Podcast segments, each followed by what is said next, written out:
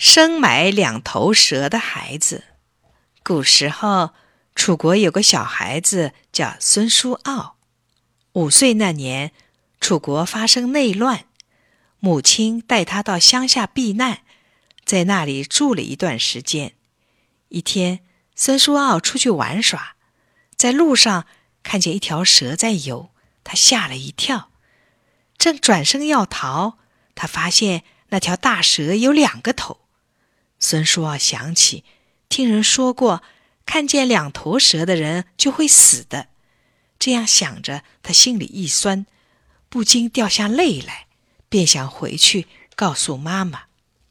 可是孙叔敖觉得自己看见两头蛇会死，别人看见也会死的呀。他想，不能留着他害人，应该把他砸死。想着，他找了块石头。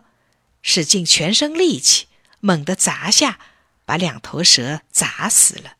他还不放心，又折了根竹子，挖了个坑，把那条两头蛇埋得深深的。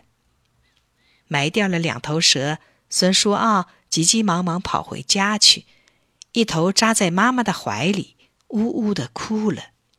妈妈忙问：“乖孩子，你怎么了？”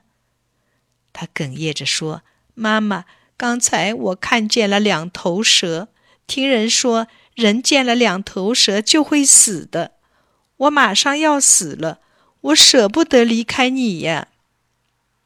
妈妈一听，顿时吓得变了脸色，忙问：“两头蛇在哪里？”孙叔敖说：“我怕别人看见了也会死，我就把它打死后埋了。”一边说，一边还在哭。